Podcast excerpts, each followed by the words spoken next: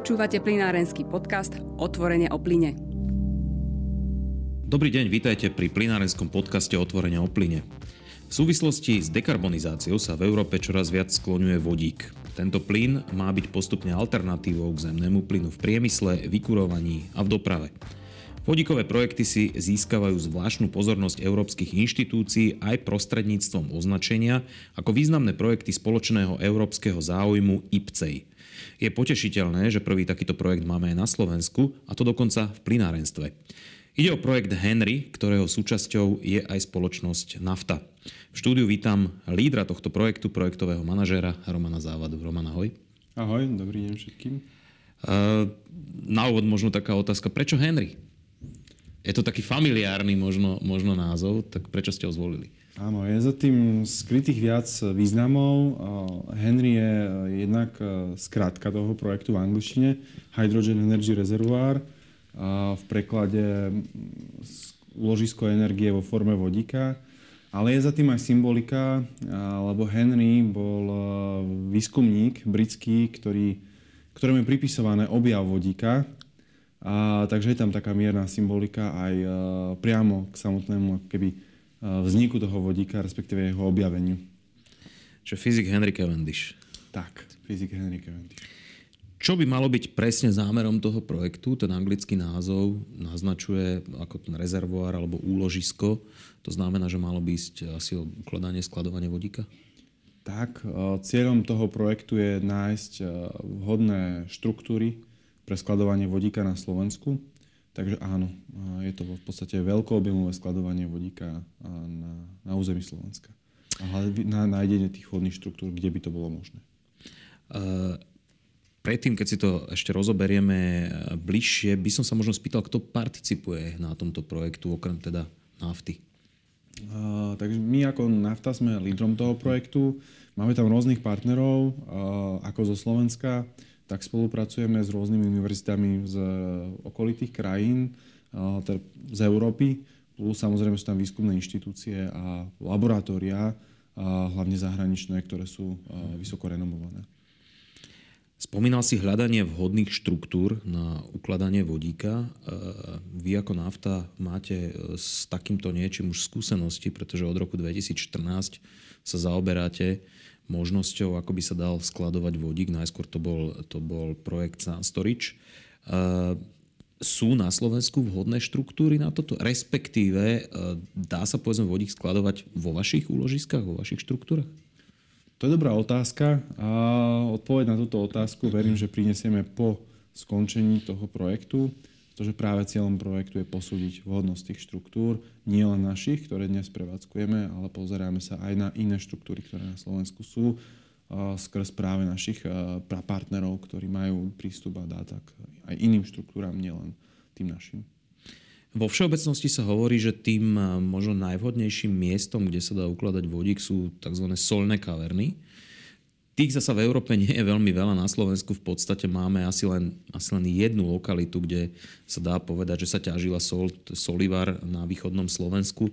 Je to tak? Alebo sú možno aj iné štruktúry, ktoré by mohli byť vhodné?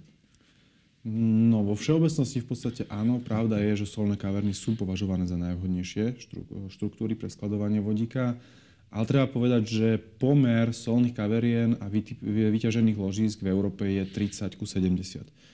Čiže ani v podstate, keby sa všetky kaverny, ktoré sa dnes používajú, transformovali na skladovanie vodíka, tak ten objem asi pravdepodobne stačiť určite nebude. Čiže potrebujeme aj tie iné štruktúry. Čo sa týka na Slovensku, áno, pri Prešove sa sol ťažila a plus je ešte jedna lokalita, kde sú nejaké solné vrstvy. A projekt sa pozerá aj na tieto možnosti, či by sa nedala tam nejakým spôsobom vybudovať solná kaverna. Má to svoje úskalia. A sú aj Iné typy ešte ložisk sú akviferové a tak ďalej. Na Slovensku tieto typy zásob ložisk nemáme, aj keď akviféry ako také sú, ale je veľmi zložité ich vybudovanie a je veľmi rizikové. Čiže my sa pozeráme hlavne na to, čo tu máme, a to sú teda vyťažené ložiska, plus áno, zmapovali sme trošku aj tie soli a aj tie akviféry. Aj na tie sme sa pozreli, kde sú, čo sú, aké sú tam rizika, len tých dát nie je úplne ako, a, veľa Čiže sme limitovaní tým, to znalosťou, čo je dostupné. Možno teraz trošku odbočím, ale pred niekoľkými týždňami sa objavila správa, že vo Francúzsku sa nachádza ložisko vodíka, ktoré akože by sa dalo vyťažiť. Mm, čo si myslíš o takomto niečom? Bolo možné také niečo nájsť na Slovensku? Nie som asi úplne ten najvhodnejší tu teraz, kto by povedal, že na, že na Slovensku také možnosti sú. Každopádne sú tie ložiska obrovské v Austrálii, tiež o tom bol obrovský článok, alebo veľký článok. A lebo doteraz v podstate sa ten prieskum robil na uhľovodíky a nikto sa nepozeral na vodík. A teraz sa zistuje, že, aj tie, že sú aj veľké ložiská vodíka. Takže ako potenciálne možno áno, ale neviem ako sa vyjadriť, že, že áno, máme tu také, nic sme zatiaľ také nemapovali. A či na Slovensku máme alebo nemáme, ale určite je to výzva možno aj do budúcnosti sa pozrieť na to. Ale vo väčšine prípadov, pokiaľ ja viem, tie vodíkové ložiska sú výrazne hlbšie ako, ako ložiska zemného plynu. Uh, cieľom tohto projektu by teda malo byť zmapovanie možných a vhodných úložísk pre vodík na území Slovenskej republiky. V akom štádiu je momentálne celý projekt?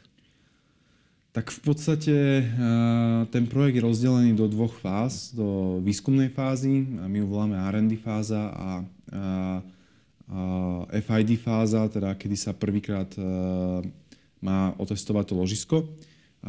Momentálne realizujeme R&D fázu, teda výskumnú fázu. V nej, kde sme, tak v podstate urobili sme screening toho, čo na Slovensku máme. Hovorím my, ale myslím tým nielen my ako nafta, ale myslím tým my ako celý celú skupinu s partnermi, ktorí riešime ten, ten, ten projekt.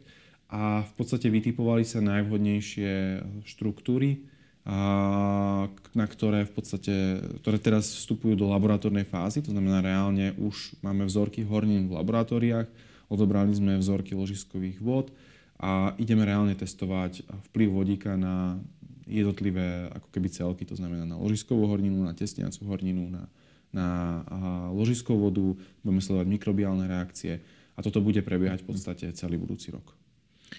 Na aký čas e, je rozfázovaný tento projekt, tieto dve fázy? Kedy by sme teda mali vedieť e, tie výsledky, ako sme na tom na Slovensku?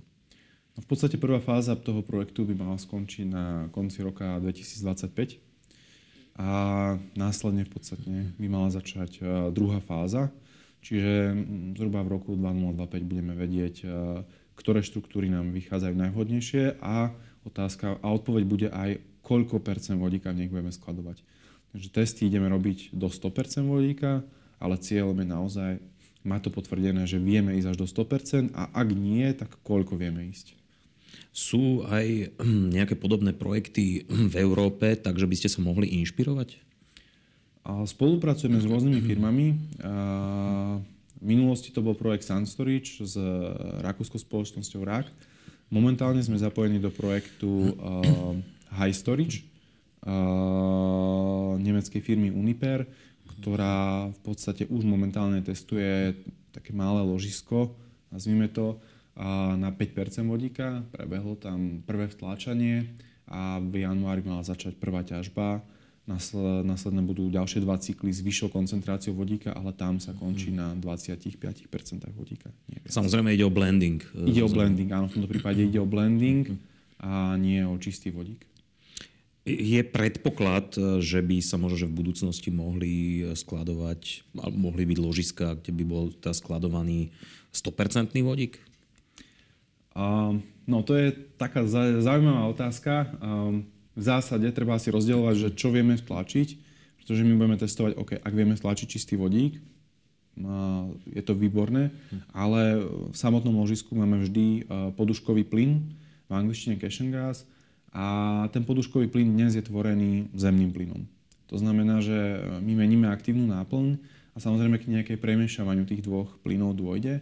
To znamená, môžeme očakávať určite niekoľko cyklov na začiatku, že budeme ťažiť zmes. To znamená, aj keď tlačíme čistý vodík, tak ťažiť budeme povedzme nejakú zmes vodíka zemného plynu a práve aj to je cieľom Henryho, pozrieť sa na toto a počítačovým modelom ako keby simulovať, ak pôjdeme dole čistým mm-hmm. vodíkom, samozrejme v závislosti od sond, od veľkosti ložiska a tak ďalej, od tých reálnych podmienok, aký plyn budeme ťažiť.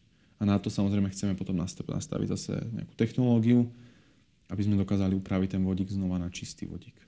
Zase na druhej strane, pokiaľ e, by ten vodík bol e, v tom úložisku v nejakom pomere k zemnému plynu, spomínal si do tých 25%, čo by sa mohlo testovať, je možné potom následne vyťažiť tú časť čistého vodíka, kvázi čistý vodík, alebo vždy je to nejaký blending? Uh, sami sme zvedaví, v zásade vodík sa nemá tendenciu vydeľovať, v ložisku, čo sa nám potvrdilo v projekte Sunstory. To znamená, že ak pôjdeme dole 25%, naozaj môžeme počítať, že začneme ťažbu s 25% a on postupne bude klesať. Ale uvidíme, to hovoríme aj teraz na tom projekte v, Nemecku, že tá teória veríme, že sa potvrdí.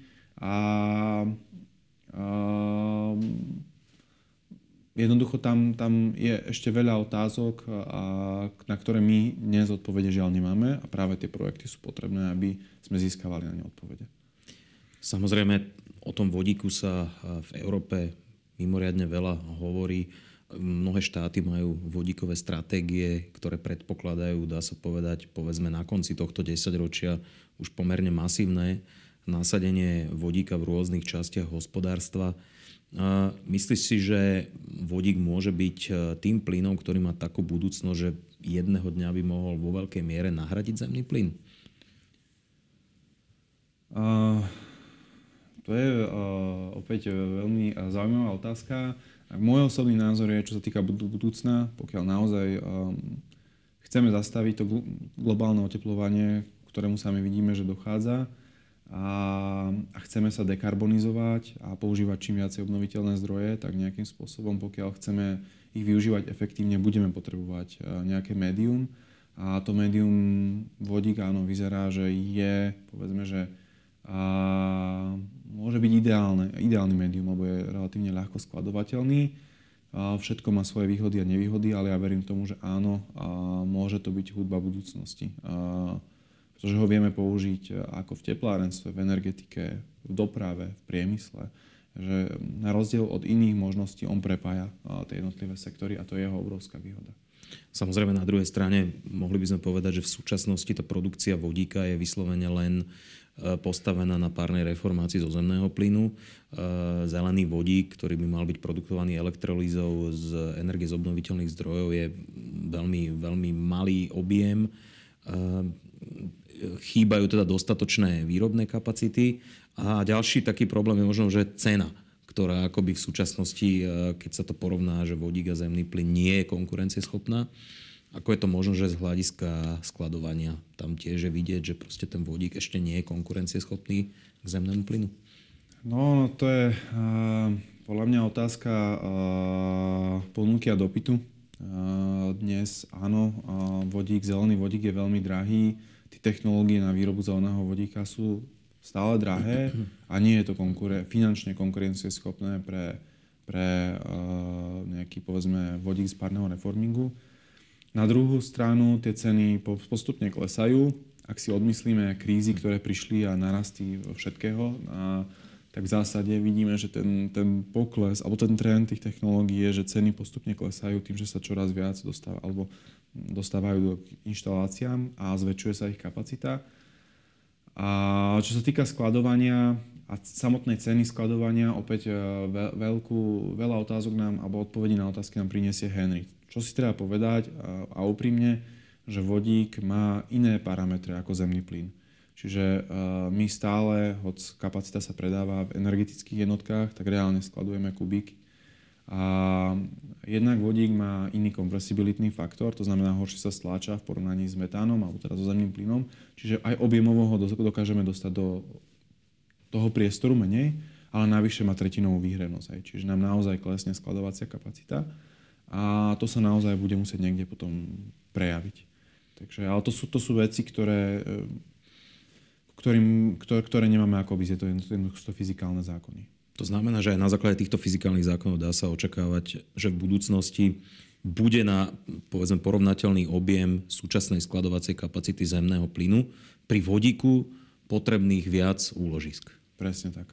A to je ten aj dôvod, že nielen, že možno nebudú stačiť solné kaverny, ale možno pokiaľ tie zásobníky budú využívané tak, ako sú využívané dnes, tak ani to, čo dnes reálne už prevádzkujeme v rámci Európy, možno ani to nebude stačiť a, ale to bude celé o tom, ako masívne sa ten ten vodík dokáže dostať do, do, do implementácie alebo teda do používania. Tak z tohoto vidno, že ten váš projekt má naozaj veľký význam. Ďakujem pekne za rozhovor a za informácie. Hosťom podcastu Otvorenia o plyne bol Roman Závada, projektový manažer projektu Henry zo spoločnosti Nafta. Ďakujem, Ďakujem za pekne. pozornosť a do počutia na budúce. Počúvate plinárenský podcast Otvorenie o plyne.